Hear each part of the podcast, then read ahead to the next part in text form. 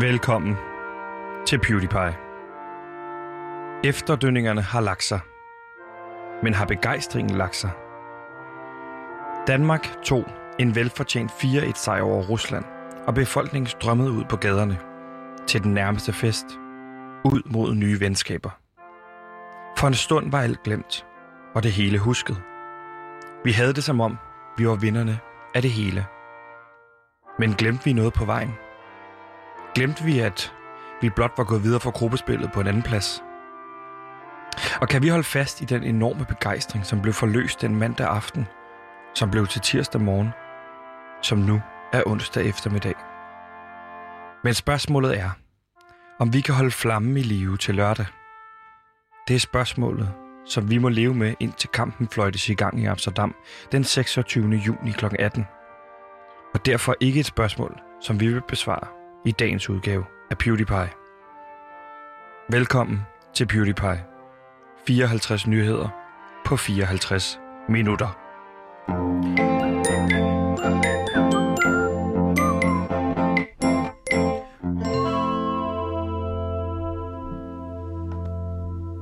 Velkommen indenfor til PewDiePie. Mit navn det er Sebastian. Øh, jeg er flowmaster på det her program. Det vil sige, det er mit ansvar, at det her program bedst muligt flyder derud af, og du, du derude lytter, ikke lægger mærke til diverse overgange, men bare føler dig taget i hånden og fører det sted hen, du godt kunne tænke dig at blive ført hen.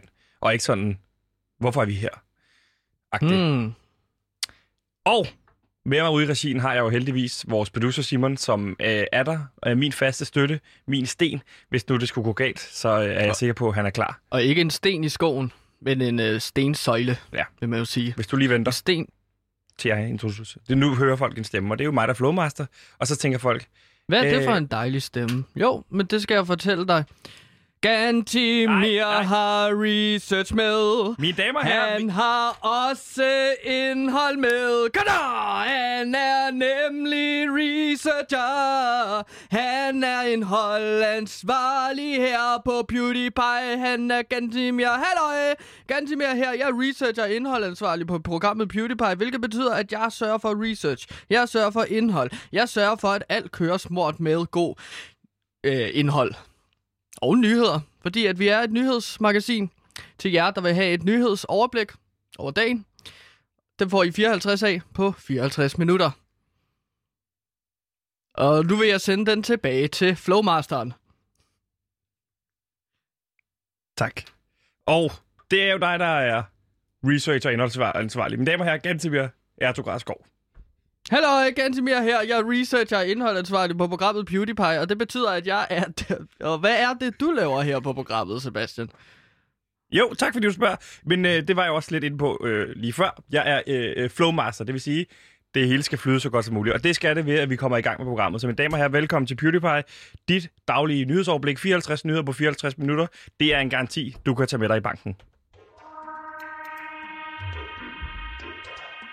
Du har aldrig hørt radio før, som du kan høre det i programmet Limbo. Lyt med, når vi på Radio Loud følger to unge radioværter, der er fanget i en tilstedeværelse mellem liv og død på et kælderloft, hvor hverken tid eller sted eksisterer. Limbo er programmet, hvor to værter er fanget i et cirkulært tidsloop og skal finde ud af, hvordan man lige håndterer sådan en situation. Du har aldrig hørt radio før, som du kan høre det. Du har aldrig hørt radio før, som du kan høre det i programmet Limbo. Du har aldrig hørt radio før, som du kan høre det i programmet Limbo. Du har aldrig hørt radio før, som du kan høre det i programmet Limbo. Du har aldrig hørt radio før, som du kan høre det. Du har aldrig hørt radio før, som du kan høre det. Du har aldrig hørt radio før, som du kan høre det i programmet Limbo. Limbo er programmet, hvor to værter er fanget i et cirkulært tidsloop og skal finde ud af, hvordan man lige håndterer sådan en situation. Hvorfor er der 24 tilbage? Hvad er det for en lortekanal? Lyt med, når to unge mennesker skal finde ud af, hvad de kan lave i løbet af en slaveagtig tilstedeværelse. I Radio Louds egen Limbo-podcast. Gantemir, jeg vil næsten lige starte med at spørge dig, inden vi går i gang med nyhedsoverblikket. Mm. Hvordan har du det i dag? Fordi du var jo en mand, der var ramt af tømmermænd i går, må man sige. Der må vi tone rent flag, fordi vi havde jo været i byen, indtil vi nærmest øh, gik ind for at sende. Ja, altså jeg har jo det, man vil kalde for anden dags tømmermænd. Så jeg har stadig hovedpine, jeg er stadig træt i musklerne, jeg har tør hoste, øh, jeg er svært ved at trække vejret. Og øh, ja, så du ved, sådan anden dags tømmermænd. Er det Så- sådan, din anden dags dømmer, man plejer at være? Hvordan plejer du så at pleje dem, kan man sige? Jeg plejer jo for eksempel at købe en burgers. Eller bare en. Jeg, jeg plejer også at spise burgers. Mange af dem, ikke? Det plejer ikke at være så slemt her, men øh, normalt så går det over på efter første dagen. Men lige her på anden dagen, så har jeg skulle lige fået noget øh, tør hoste.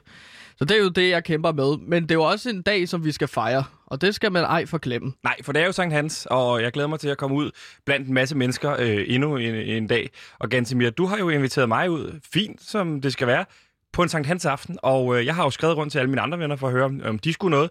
Det skulle de ikke, så jeg har selvfølgelig takket ja til din invitation. Og ja. du siger, at vi skal til, øh, til, til Brøndby Strand? Til Eller hvordan? selveste Brøndby Strand, hvor der skal sættes et stort bål op, som vi ellers kan brænde en masse ting på. Ja. Det er jo et større sammenkomst, hvor blandt andet, øh, altså Fætter Brian, han kommer. Ja. Og Fætter Brian, han er, Det er din fætter Brian simpelthen, der står for det? han er min rådgiver, kan man jo sige. Ikke? Jamen, han det, har, det er vigtigt for os at understrege, at det ikke er din rigtige fætter, men det er en person, der går under navnet Fætter Brian. ja, som er din, øh, Det er ligesom, man siger, det er min bror, det er min fætter. Øh, sådan venskabeligt, ikke? Jo. Vi er i familie, ikke af blod, men af sjæl, kan man vist sige, ikke? Jo. Og Og, det Øh, så, er... Nej, jeg er Flowmaster. Nå, ja, du er øh, flowmaster, så du skal det da jo- endelig bare tage ordet. Ja. hvis jeg- Hvorfor er det, vi fejrer Sankt Hans? Det er jo fordi, Ja, hvorfor er det det det? er jo... Det er jo dig, der er researcher, så det, du, du kan lige svare på, hvorfor er det, vi så fejrer Sankt Hans? Jo, men ifølge min research, så er det jo øh, Johannes Døberen, som vi fejrer på Sankt Hans. Ja, Og hvis præcis. fødsel fandt sted et halvt år før øh, Jesus fødsel, øh, det står skrevet i Luther evangeli- evangeliet, som det jo hedder.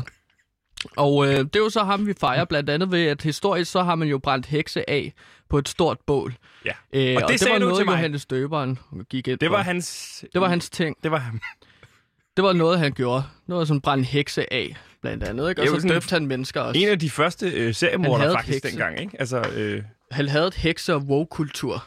Han var meget konservativ på den front, ikke? jeg ved ikke, om woke-kultur fandtes på det tidspunkt ganske mere, men det... han gik, at det hed noget andet selvfølgelig, men ja. han var ikke feminist.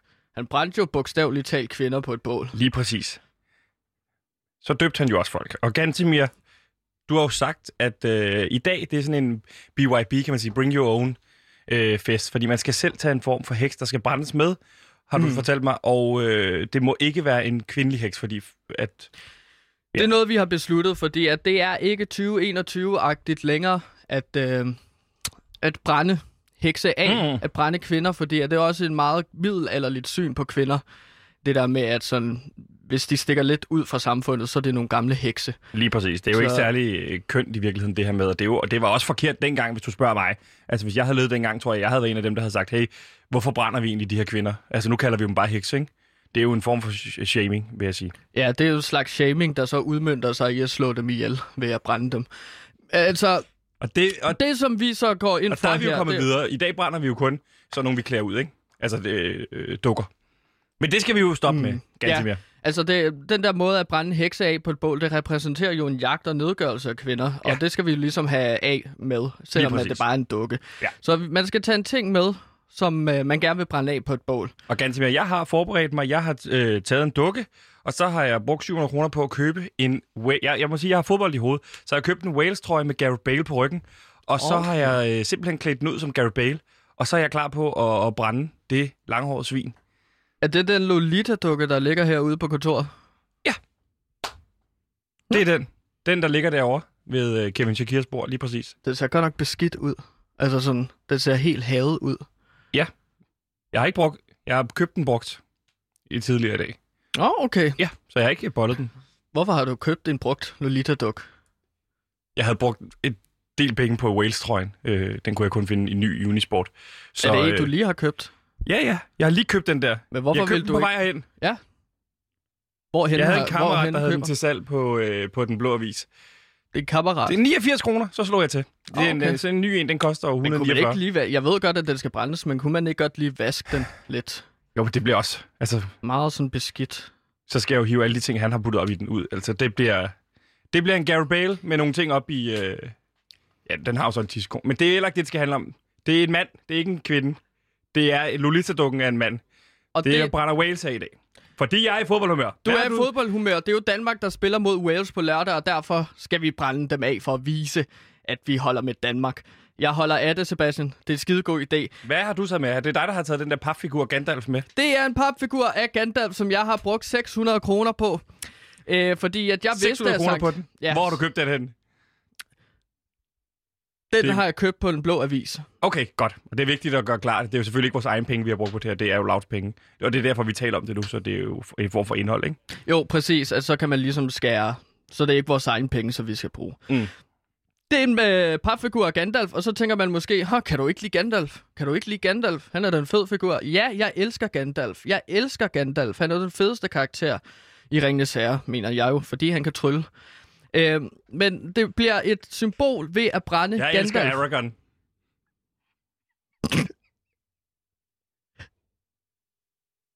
Ja, Aragorn er sgu også fed. Han bliver, jo, han bliver jo ligefrem kongen til sidst, ikke? Han er jo sådan overhovedet over det hele. Men grunden til, for at vende tilbage til Gandalf, hvilket min pointe, jeg, jeg gerne lige vil ud af, det er jo, at han symboliserer patriarkatet. Men og han symboliserer han ikke også LBTQ plus miljøet? Ian McGellen, ikke? Jeg er godt med på, at du sikkert ikke er ude på det her, men kan du Nu se, hvordan folk jeg, kan tolke det øh, forkert? øh, Jamen, nu Hvis- bliver det et symbol på LGBTQ plus øh, miljøet. Men... Er du ude på, Det er ikke- hvem brænder du af? Gandalf eller Ian McKellen? Når hvad er det modsatte af hekse? Det ved jeg sgu ikke. Ian Det er McKellen? troldmænd. Troldmænd? Og det er det, som Gandalf er. Den mest kendte troldmand, der findes overhovedet. Og derfor brænder jeg ham af for ligesom at gøre bod på 100 års jægt, øh, 100 vis af år øh, jagt på kvinder. Det er bare det er Pride måned i den her måned. mening. I aften er der en stor mm. kamp mellem Tyskland og Ungarn, og det ved jeg, du også har sat dig helt vildt meget ind i, hvor Ungarn har den her nye politik. De kommer øh, med, med statement i den øh, tyske øh, hvad hedder det, fodboldforbund med Pride-flag, og så står du øh, Sankt Hans aften og brænder Ian McKellen af i et kæmpe stort pride Nej, nej, det er Gandalf. Ja, ja, det er jeg med Gandalf på. er ikke øh, homoseksuel. Det ved vi ikke. Nej, det er rigtigt. Men jeg tror heller ikke, at han er heteroseksuel. Nej, Dumbledore er vist homoseksuel ja. i bøgerne, så vidt jeg husker. Så ham skal du ikke brænde af. Det er bare, hvis der bliver taget billeder til arrangementet dernede, øh, så skal jeg bare ikke stå ved siden af, Nej, mens du men står og brænder. Ga- Gandalf er ikke, heller ikke en almindelig mand. Så han er hverken homoseksuel eller heteroseksuel. Han er sådan... Altså, han er en guddommelig skikkelse. Jeg synes, Han vi skal er- droppe og brænde Gandalf, og så brænder vi bare Gareth Bale af. Jeg brænder Gandalf. Så brænder jeg Gareth Bale af. Jamen, det skal du være. Velkommen til. Godt, velkommen til programmet. Det var den første nyhed. Nu mangler vi 53. Mit navn er Frans. Det her er radio.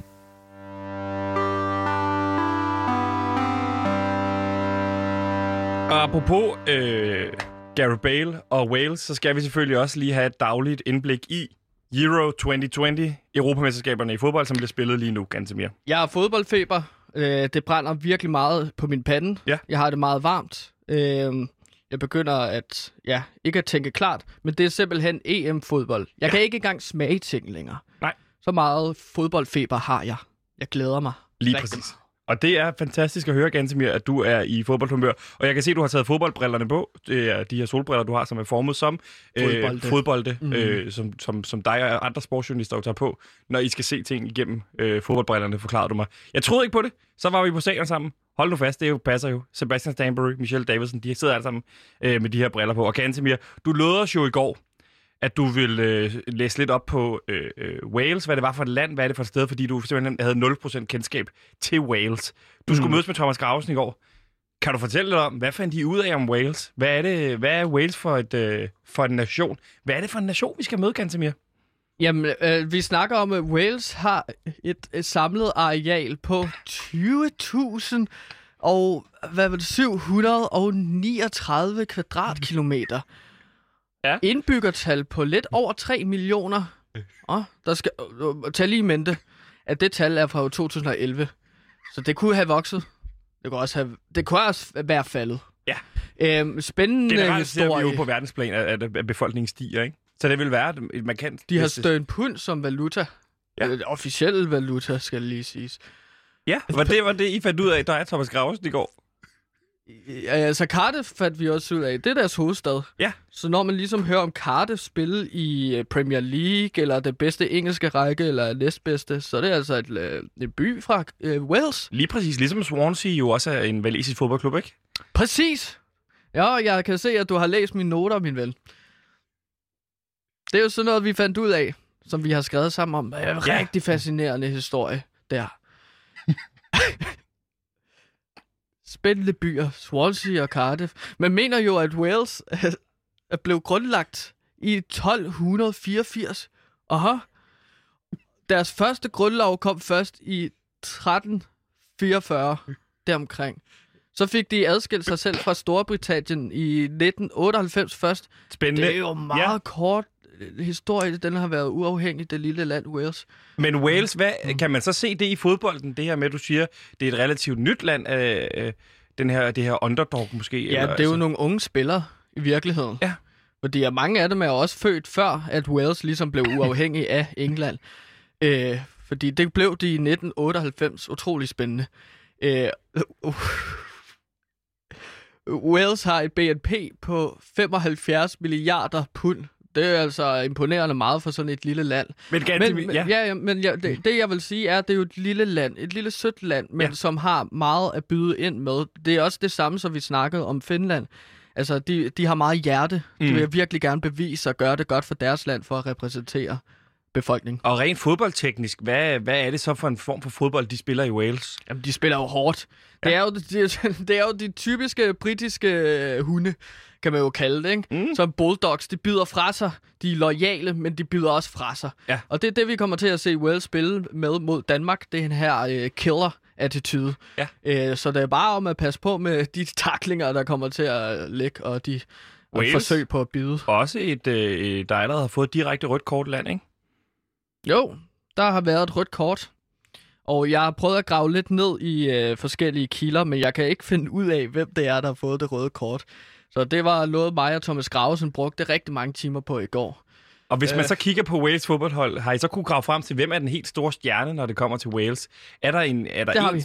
er der en spiller, man vil sige, hallo, ham her, han, han kan noget på egen hånd, eller ham skal Danmark være særlig opmærksom på? Jamen, der var utrolig meget debat. Det tog lang tid at øh, finde ud af. Ja. Øhm, men altså, vi, vi snakkede frem og tilbage, frem og tilbage, og så fandt vi ud af, at Der er den, Thomas Gravesen. ja, og der fandt vi nok ud af, at det er sådan William Sneko, der ligesom er den helt store spiller for dem. Nummer tre. 20 år, ikke?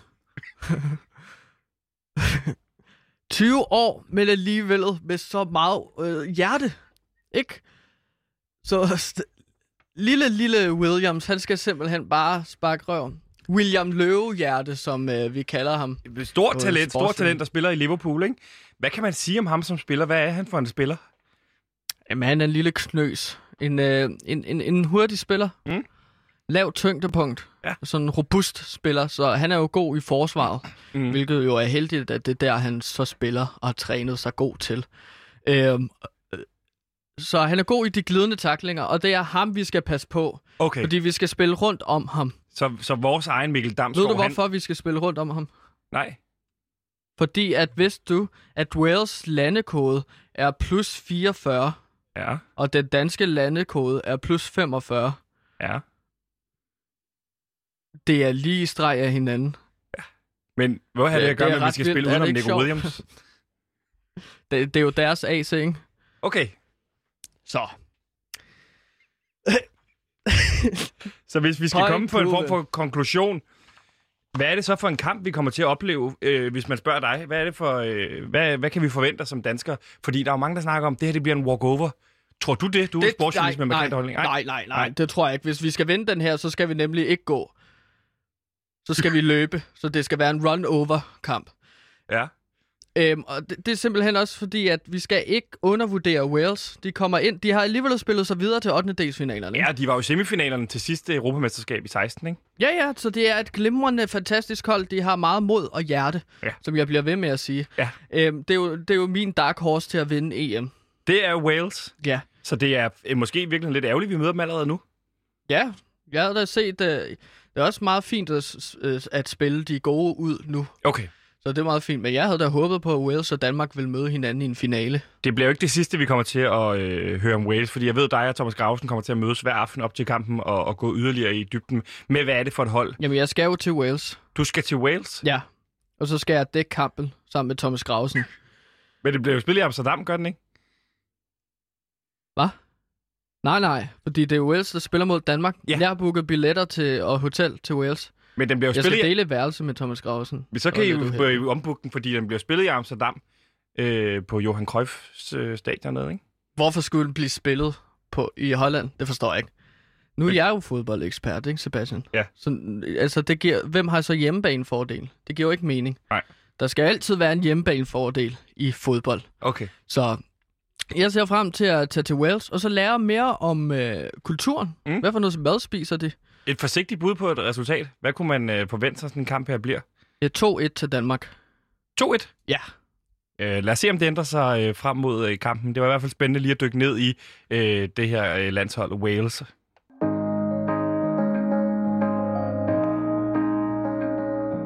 Nu kommer den politiske biografi, som hele Danmark har ventet på.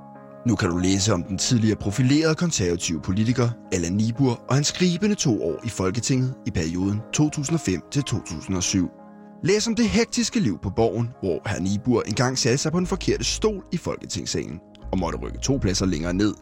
Eller læs om den sjove anekdote fra kantinen, hvor Nibur engang hældte mayonnaise på sin spejpølse med, i stedet for remoulade. Fra borgmester i Borg til borglarm på Borgen, køb bogen om Allan Niburs to år på Borgen, inden din vinder.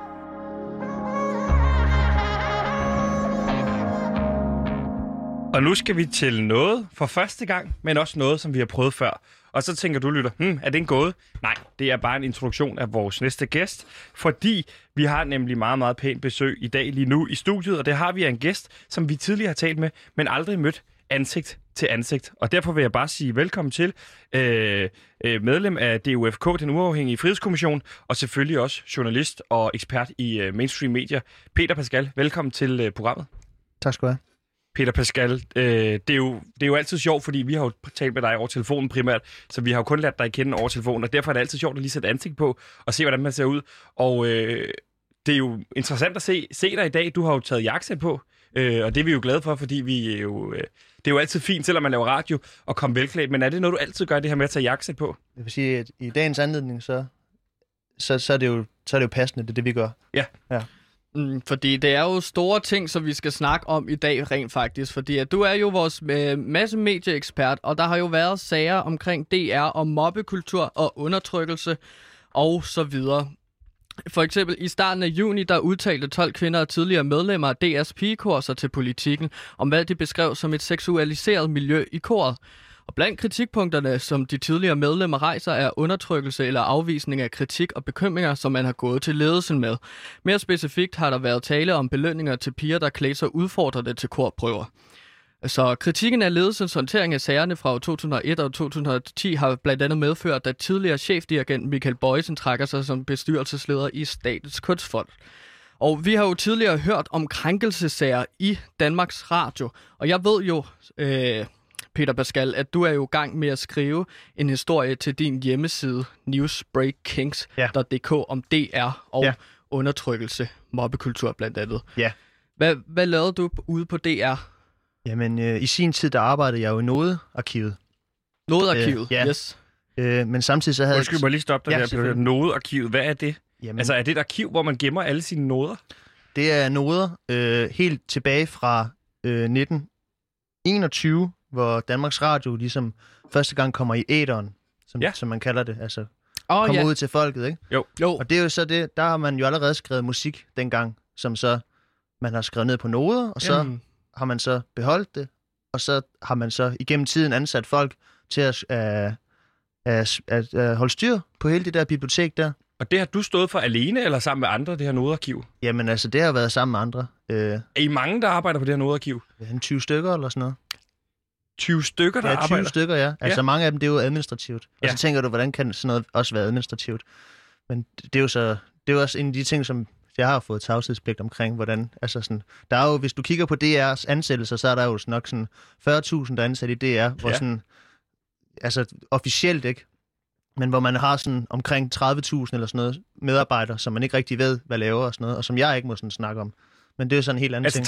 30.000 ud over de det er 40.000? også en artikel, der kommer i DUFK's øh, blad Break, News Breakings på et tidspunkt. Der er 30.000, siger du, som skygge medarbejdere. medarbejdere, man ikke kender til. Altså, at man Mm. i virkeligheden er op. Du siger, det er rigtige tal, korrekte tal, i virkeligheden er tættere på 70.000, der arbejder i DR. Ja, ja. sagtens. Det er jo, og meget af det, det er jo efterretningsarbejde, ikke? Altså sådan, det kan jeg jo godt sige. Altså sådan, efterretningsarbejde, det, er jo, det, er jo, det, er jo, det kan jo betyde alt muligt. Men det er jo, det er jo blandt andet det. Og, og hvor- må jeg spørge dig, i hvilken periode af dit liv arbejder du i DR i det her nodarkiv, siger du? 2011. 2011 til Ja. hvornår? Øh, ja, det er jo så 2011 fra... Altså, jeg får gå på ansættelse øh, 1. august aug, øh, 2011 til sådan noget 4. september. Om, okay, så, lidt, 2011. så, så lidt over en måned, så har du alligevel set, øh, lært utrolig meget om DR's interne kampe og ledelsesstil, Ja, kan jeg høre her. ja, lige præcis. Øhm, hvordan oplevede du din tid i DR, altså i den her måned? Ja. Som, oplevede du nogen form for krænkelse? Ja, altså sådan... Jeg har selv jo, som det kommer frem, der er flere og flere historier, der kommer frem Ja. med DR, og omkring både korruption og altså internt, hvor der er noget undertrykkelse af de talenter, som, Mm. øh, som DR, de ligesom producerer, ikke? Og Ja, det er det lancerer du talenter. på... Undskyld, det er langs- det, ja, undskyld, det det langs- kæft, Gansimir. Er det de talenter, du snakker om? Øh, er det til det talenthold, man kender om? Eller er det bare blandt andet masse talenter, man ikke kender til? Jamen altså, man kan sige, at det talenthold, som der findes inde på DR, de bliver brødfødt af andre talenters talenter. Okay. Ja, så det vil sige, at der er måske nogle personer, som er ansat i DR i en måneds tid, eller, sådan- eller sådan noget. Og så, øh, så kan det være, at, at de efter den der måned der, sådan, fordi de kommer med, med noget, som er super talentfuldt.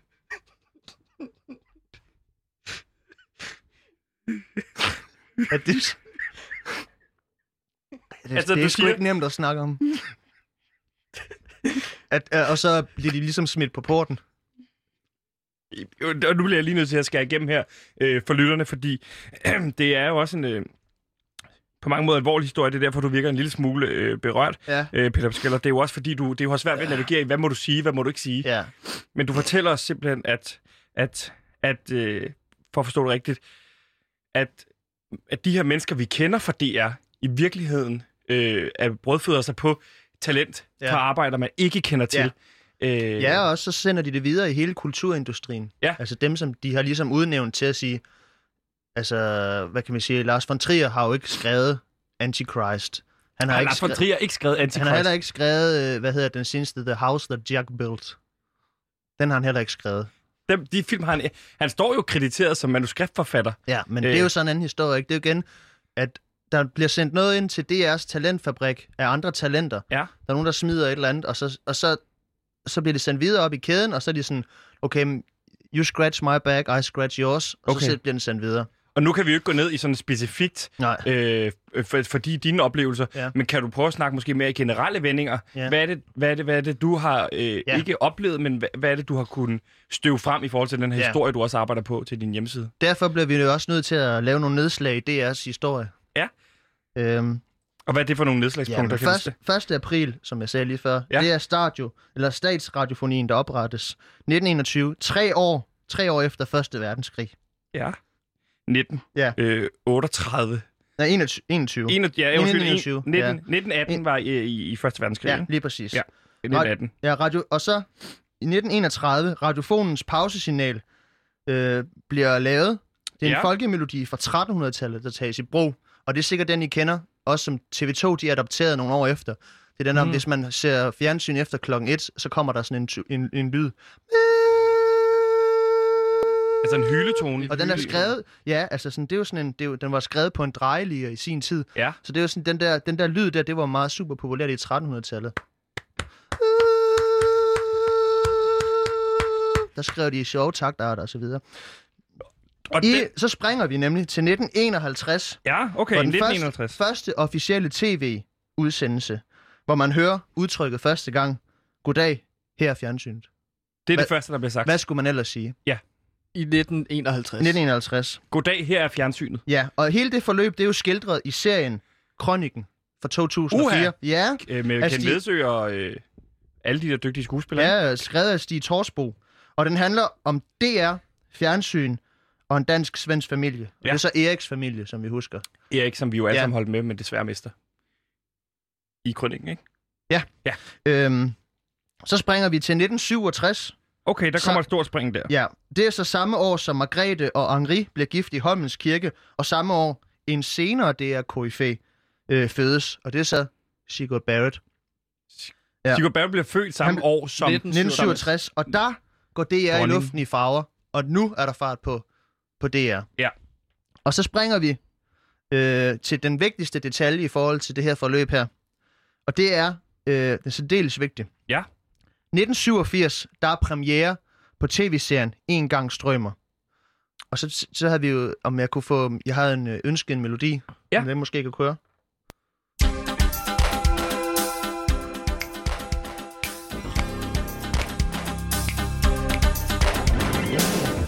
Og som I sikkert kan høre, det er lyden af Kasper Vendings sang Sjæl i flammer Ja. fra Ja. 1987, hvor En gang strømmer udkom. Og, Ja. ja. og hvad har sangen med tv-serien at gøre? Ja.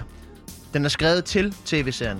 Den er skrevet til Ja, den er skrevet til tv-serien. serien. Hvis man ser tv-serien, så starter den med, at Jens Ocking, han løber rundt, og Jens Arnsen løber rundt, og, og stuntene er lavet af, øh, i, hvad han hedder, ikke, ikke Ib, Ib, Spang Olsen, hvad hedder han? Søren? Søren. Lasse. Lasse Lasse Olsen. Spang Olsen, ja. Ja. ja. Og det er jo helt fantastisk. Er det en TV2-serie, ikke? Nej, men det er nemlig en DR-serie, som er Ah. skrevet af Anders Reffen. Og I siger Anders Reffen, hvem er det nu, det er? Det er faren til Vindingereffen. Nicolas Vindingereffen. Nicolas Winding Reffen. Okay, Lige okay. præcis. Der er Ham med, ham med vikingefilmen der. Ja, og Virkelig. Drive, ikke? Ja. Det er en Øh, masse kreative hoveder alligevel, der har været omkring den DR-serie, hva'? Ja, det er det nemlig. Og det er jo også igen Mm. mm. det der med, hvem kan, vi, hvem kan vi få ind i folden? Og det er jo så Anders Reffen, ikke? Næste. Nikolas Winding Reffen. Ja. Godt. Mystisk. Men øh, en gang strømmer handler om Jens Ocking, der spiller den alkoholiserede Karl Jørgensen. Og han bliver ufrivilligt blandet ind i sin datters kærestes mor, Kai Skov. Han hedder Kai Skov. Ja. Og han har en fortid, altså Jens Ocking har en fortid, altså han hedder jo så Karl Jørgensen. Han har en fortid i kriminalpolitiet. Ja. Øhm, og hele den serie, den, er, den viser et ret godt billede på den danske drukkultur i sin tid. Ja. Altså det der med, at øh, altså for eksempel, hvis vi tager filmens samlede spilletid, så er ja. den omkring 360 minutter. Og den består af 241 scener, hvor der bliver drukket og røget i samtlige scener. Samtlige I 42 alle 241 scener. Alle samtlige 241 scener, også når Ja. der bliver begået mor. Og så er der altid en smøg i hånden, eller, eller du ved, sådan en smøg og et glas i hånden. Mm. Ham, der har dræbt dem, eller sådan noget, så kan det være, han har banket dem i hovedet med... Glasset. Det, ja, ja. Eller smøgen. Ja, og der er nemlig to rigtig, rigtig kendte scener. Den første scene, det er, hvor Jens Ocking er i lufthavnen, og han har puttet porter i sin kaffe, Ja. Øh, og så vil, han ikke, så vil han ikke dele med hans kollega. Han, Nej. er bare, han sidder bare der og drikker porter. Mm. Det er den første scene. Den anden scene, det er, hvor det er Jens Arnsen og Jens Ocking, der sidder hjemme hos øh, Jens Ocking, Ja. og, øh, og spiller det der spil. Jeg kan ikke huske, hvad det hedder, men hvor man drikker snaps, og så spiser man sild, og så lægger man sild hele vejen rundt om tallerkenen. Ja. Så hvis man er rigtig hardcore, så laver man også lidt kors. Og Peter Pascal, lige nu er Og vi så jo i gang med... Jens Arnsen sig. Ja, Og Peter lige nu er vi jo i gang Ja. med nogle nedslagspunkter, ikke Ja. bare i engang Strømers historie, Ja. men også historien om DR, som Ja. startede helt tilbage i 1921. Ja. Vi har været forbi pausesignalet i 1931. Ja. De her, den første tv-udsendelse i 1951. Ja. Så kommer Sigurd Barrys øh, fødsel, ja, brylluppet hos dronningen. Ja. Og farvefjernsynet i 1967. Ja. og det meget. bringer os jo frem til 1987, ja. hvor engang Strømmer får premiere. Ja. Ja. Og hvad har alt det her med øh, krænkelseskultur i DR at Jamen, det gøre? er fordi, jeg mangler lige en sidste ting. Ja. Fordi det er jo også, det er jo nemlig det, der er rigtig, rigtig vigtigt. Ja. Og det er måske noget, der vil glæde dig, Gansimir. Ja. Fordi i rollen som Monika, der finder vi ingen andre end skuespilleren Kirsten Senius. Okay. Ringer det en, en klokke? Ja. Ja. Jeg Hvis, jeg siger, hvis jeg siger små dukker og store fingre. Øh, Kirsten. Anne og Lotte. Ja, Selvfølgelig. lige præcis. Ja, ja.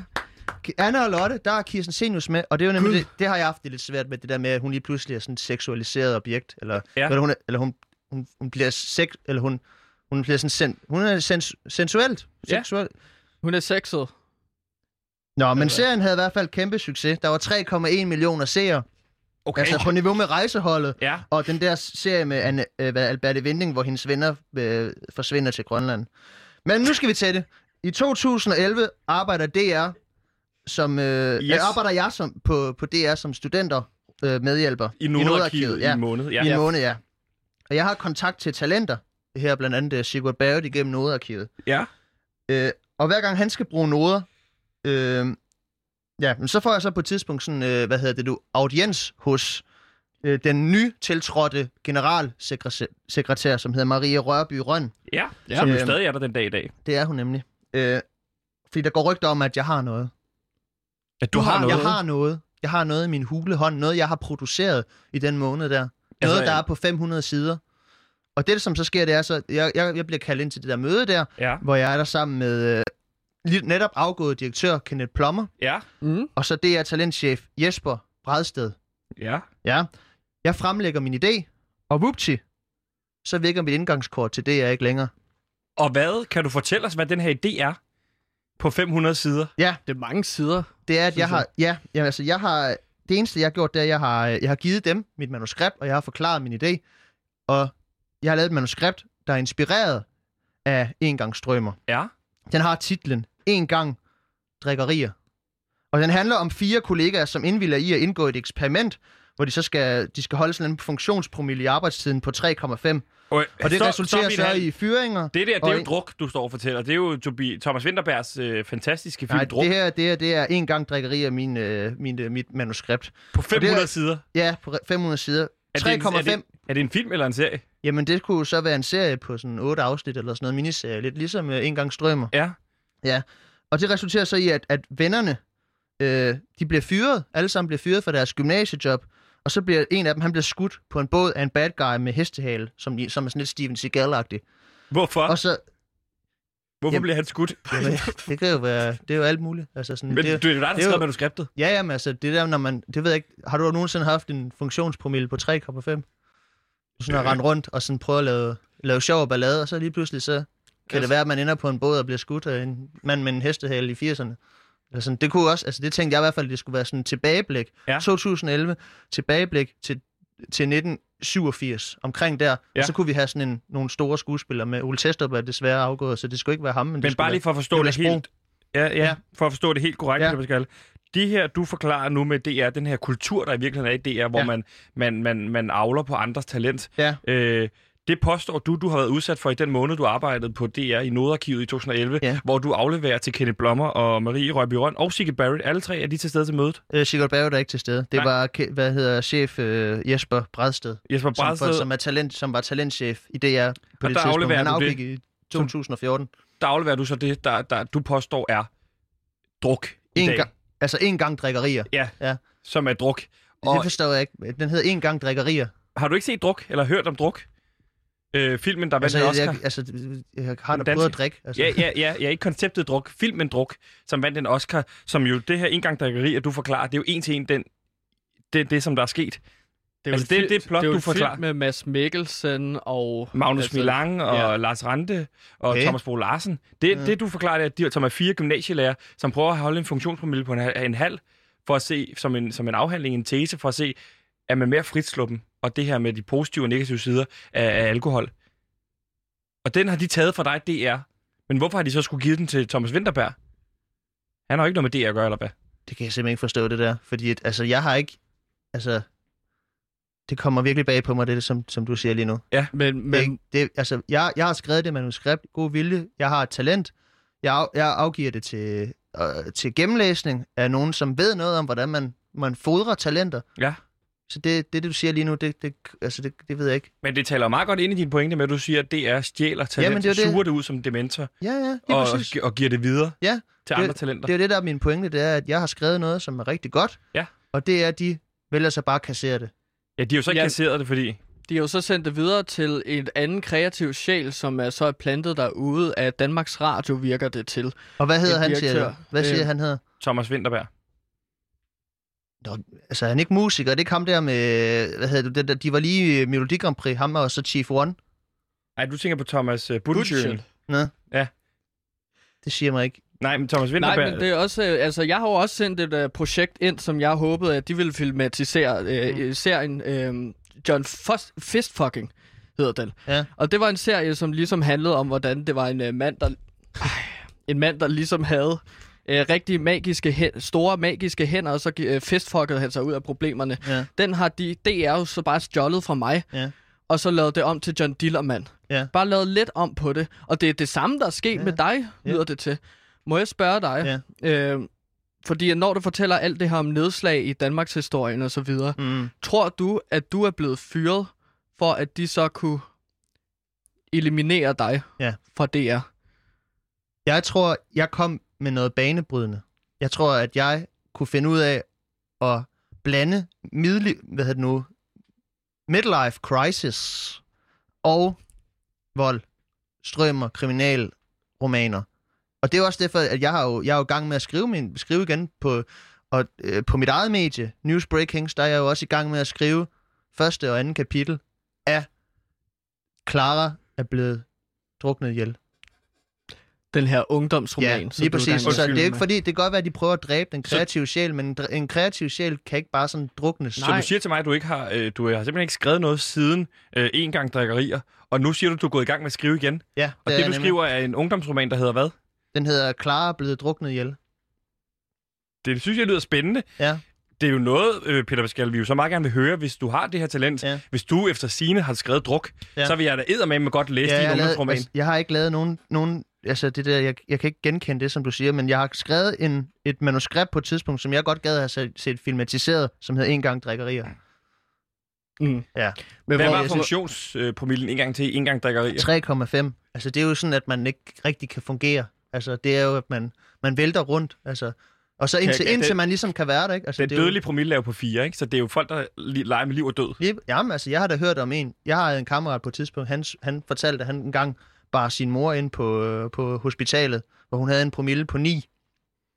Det er simpelthen noget, der er sådan er trænet op, ikke? Man kan jo godt træne op og sådan. Og Du det er jo det, det, er jo det der, der er ideen med druk, det er, at, man, at så, så får man 3,5, eller Mhm. hvad, en gang drikkerier, man får. Man starter rigtig, rigtig hårdt ud, og så bygger man ellers på. Så det kan jo være, at, at, at sådan til sidst, ikke, der med mordet, at, at han har måske haft en promille på øh, 15.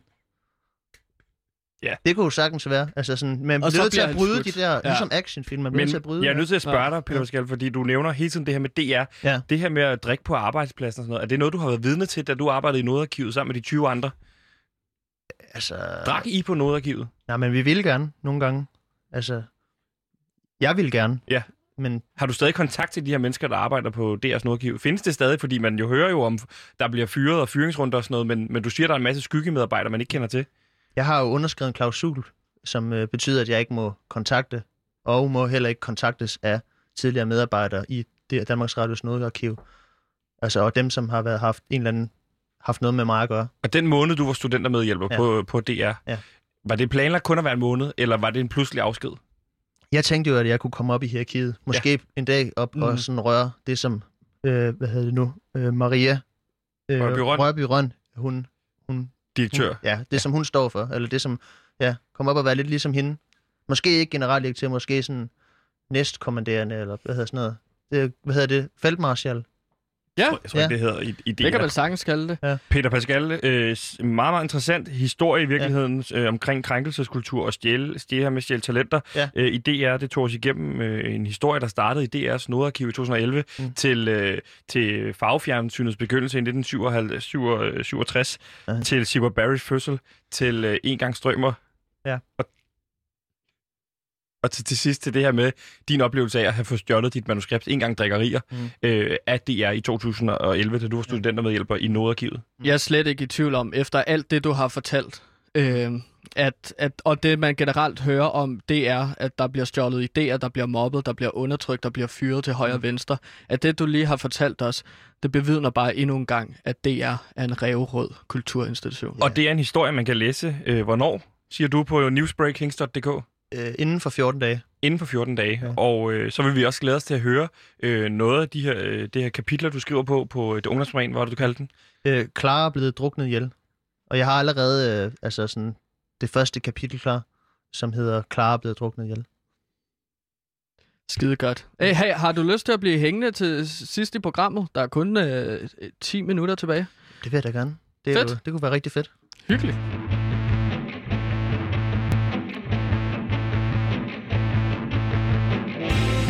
Nu kommer din yndlings tv-podcast. Programmet, vi alle talte om i 2012, skal nu gennemtravles i podcasten. Ah, det gjorde jeg bare ikke. Sæson 2, The Podcast. Vi husker alle, hvordan værterne Lisbeth Østergaard og hendes medvært Nikolaj Stockholm tog fusen på helt almindelige danskere.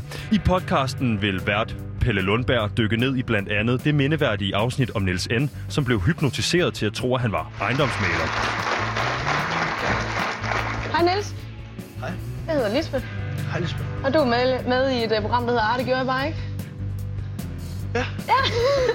Det bliver hyggeligt og legendarisk, når vi afsnit for afsnit gennemgår Ah, det gjorde jeg bare ikke. Sæson 2.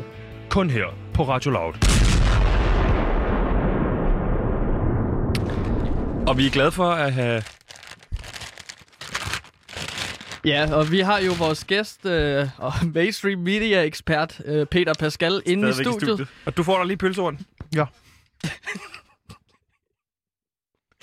Og vi er jo det her sidst i programmet, og det, vi har ikke gjort det længe, men jeg synes, at vi skal tage en snak med lytterne. Ja, det er jo det. Det er så vigtigt også at kommunikere med lytterne, så lytterne har en fornemmelse af, at det er muligt at komme igennem, selvom der jo ikke er nogen, der lytter med. Så er det rart, at man, man har det her mulighed. Da vi jo desværre ikke har nogen lytter, så øh, kan vi i stedet for... Har du bygget... Jamen, så har jeg bygget den her kunstige intelligens Lyttertron 3000, som øh, ligesom kan agere de lyttere, s- som vi ikke kan snakke med. Øh, vi har bedt øh, Lyttertron om at sende, øh, de, eller jeg lytter, om at sende øh, Ja. dilemmaer ind. Og Peter, skal vil du lige trykke på den der robot, der står over i hjørnet? Ja. Tak skal du have. Og det er også godt, du lige får noget, noget indenbords. Du sagde, du var meget sulten, inden du kom ind. Mit blodtryk er ikke så godt i dag. Jeg har slået øh, 12 kilometer. Har du løbet 12 km? Hvor har du løbet? Altså, har du løbet herind, eller hvordan? Ja, to-tre gange. Hvorfor har du løbet? Altså, med de her tider her, og vejret, og også bare, det er bare fedt at være i god form. Man ved ikke, hvornår man skal bruge... øh, Har du løbet herhen i jakkesæt? Og... Ja. Det må da være sindssygt varmt. Mm, også, Ah, Men vi får øh, det første dilemma her. Uh, Lytterson, hvis du vil, vil du tage den, Peter Pascal? Ja. Så kan vi øh, prøve at svare så godt, som vi nu kan på de her dilemmaer, der kommer fra lytterne. Og øh, hvad er det første, vi har her, Peter Pascal? Hej, jeg er en mand på 35 år, og jeg har et problem. Ja. Min Roblox-kæreste har sagt til mig, at han slår op med mig, med mig hvis, jeg, hvis, jeg ikke giver ham, hvis jeg ikke giver ham flere Robux, men jeg har ikke flere penge tilbage, og jeg får først lommepenge om to uger. Jeg elsker ham virkelig meget, og det vil knuse mit hjerte at gå fra ham. Hvad skal jeg sige til ham? Okay. Gantemir, vi har jo et dilemma her. Det lyder som et videospil. Roblox. Ja. Øhm. jeg, jeg synes, at hvis du virkelig gerne vil beholde kæresten, så synes jeg, at du skal arbejde virkelig meget for det. Og så er det altså ikke bare om at vente på sine forældre og giver dig penge. Så er det ud og så finde en masse tomme dåser og flasker, og så pante dem. Mm. Og så arbejde på den måde. Men hvad siger du her, Peter Pascal? Fordi er det ikke også et problematisk i et forhold, at man er nødt til at betale penge for at opretholde et godt forhold? Eller hvad, hvad siger du? Jamen altså, jeg, det er jo svært at gøre sig klog på, hvad folk de forelsker sig i de her dage her. Ja. Og hvad man skal give for det. Altså sådan, også med den tid, vi lever i, at man skal frem og tilbage hele tiden. Ja, Øh. kærlighed er dyrt, ikke? Ja, det er det jo. Det bliver det jo. Det kan det jo blive. Men Mm. hvis man gerne vil finde lykken, og man siger sådan, jeg er interesseret i, øh, i øh, Rublo, Rublo, Rud, Roblox, Roblox, så skal Ja. man da, altså, så er det det, man skal satse efter. Men hvad, hvad er din egen civile øh, status? Jeg har da en kæreste.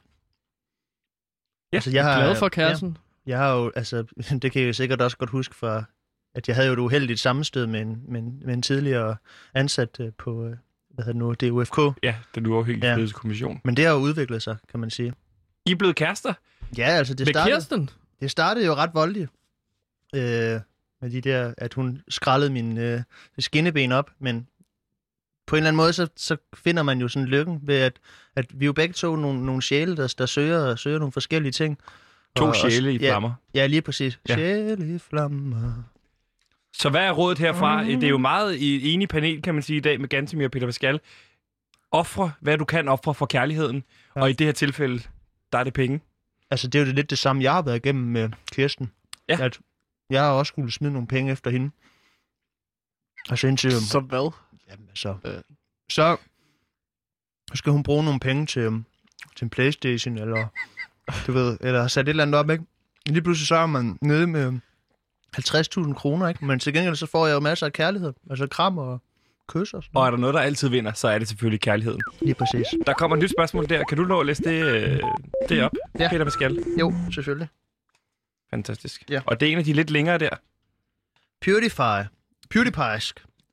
Min familie er super awkward. Ja. Min familie havde inviteret min fløt til middag, og efter aftensmaden skulle vi hygge rundt om bordet. Pludselig begynder mor at messe sataniske vers og åbnede derved en portal til det evige dødsrig, hvor den tredje vogterdæmon Askarak fløj ind i spisestuen, væltede kartoffelsalaten og åd katten. Super akavet, da min fløt flygtede fra situationen. Jeg kunne se min fløt i øjnene efter den bestialske chance. Skal jeg mande mig op og snakke med hende? Eller en fløt, der flygter efter at have mødt sin super akavede familie, en lost cause? Hvad er det rigtige valg? Det er jo et klassisk øh, dilemma, det her med den akavede familie. Jeg havde selv en øh, familie, mor, der var super akavet, øh, men så havde jeg heldigvis min far til at kunne sætte hende på plads. Men Peter Pascal, Det er godt, at man har familie. rollerne i orden. hvad siger du her? Jeg synes du, det er for akavet til at tage fat i sin fløjt igen? Det her med, der blev åbnet en portal til... Det er det tredje dødsrige, tror jeg. Men det er også fordi, Ja. at katten bliver jo et. Ja. Familien har jo altså, mistet katten, og der er blevet begået mor, ikke? Jo, men på en kat, kan man sige, Ja. ikke? Jeg har aldrig hørt om en sådan et ritual, der faktisk har fungeret. Så på den, på den måde, så synes jeg faktisk, det er ret vildt. Ja. Ja, Øhm, det er selvfølgelig en vild historie på den måde, Mm. men essensen i spørgsmålet er jo også, kan man til, altså, skal han mande sig op og, og tage fat i fløjten igen, eller skal han simpelthen lade det ligge og sige, det her, det var bare ikke det? Altså, nogle gange må man jo også acceptere sin nederlag. Ja. Du accepterede, har jo også accepteret, at din tid på DR er over, ikke? Mm. Jeg synes, at man skal jagte kærligheden. På trods af dens, øh, altså, det, det, som der nu engang kunne gå galt, ikke? Hvis det er det, det, man føler for, så skal man jo lige sådan sige, Nå, men altså, Og det altså, jeg kan huske, første gang jeg mødte Kirstens familie, så synes jeg da heller ikke, det var særlig sjovt. Altså sådan, Nej. det var jo en kæmpe familiefest, skulle det være, men der kom jo fire. Øh, Der var 72 mennesker inviteret, ikke? Altså sådan, der er ikke rigtig nogen, der gad at komme alligevel. Nej. Og det synes jeg, der var mega mærkeligt, og det var også sådan noget onkler og sådan noget, der kom. Så det var sådan, det skulle jeg lige vende mig til. Og det var også nogen... Altså, Så der kom fire onkler. der kom fire, der kom fire onkler. Blandt andet. Eller ja, altså, det var det, der var... Øh, Men, men her, ja. Gansimir, har vi jo også at gøre med nogen, der har åbnet en portal, og der, de har jo været vidne til et dødsfald. Det er jo så bare katten, der er blevet spist her. Er det, Jamen, vil du sige, det er for voldsomt? Men måske er historien også... Altså, man kunne jo så stille spørgsmålet, er hun hunde- eller kattemenneske? Mm. Fordi at det kan være, hvis hun er hundemenneske, og så se den kat blive spist, så er mm. hun okay med det. Det er klart, men hvis hun er et kattemenneske, så er det måske voldsommere. Så er det voldsommere. Så måske kunne han lige skrive til hende, eller snakke med hende. Hey, Så han skal man sig op og tage fat. Skal ja, det synes jeg, men man skal også samtidig være sådan... Altså, du har altid din familie. Og det kan godt være, at du synes, at din familie er akavet, men det er jo din grundstamme, ikke? Jo. Så der, der er en fløjt, der er gået, men der er mange fisk i havet, du. Som, Og som- Henning Jensen siger der i Blinkende Lygter, husk altid familien. Lige præcis. Så det er endnu en gang et enigt panel, der siger, jagt øh, kærligheden, tag fat i din flø, find ud af, om hun er en hundemenneske eller kattemenneske, mm. og derfra kan snakken jo også bare gå. Altså, så kan det være, at man finder tilbage til de gode gamle øh, rytmer. Det var også alt, hvad vi nåede i dagens udgave af PewDiePie, med øh, glædelig besøg fra øh, mainstream medieekspert Peter Pascal. Tusind tak, fordi du er i vejen forbi. Tak fordi jeg måtte komme. Ja, det, det nød jeg virkelig meget, det her. Øh, Du er altid velkommen. ja. Ja, Jeg tror også, det, det er sådan et format her, jeg også engang selv skal starte, tænker jeg. Sådan en Teams Radio. To. Hvor vi Så du tænker, at podcast kunne blive en del af det her... Øh... Newsbreak Kings. Ja. Sagtens.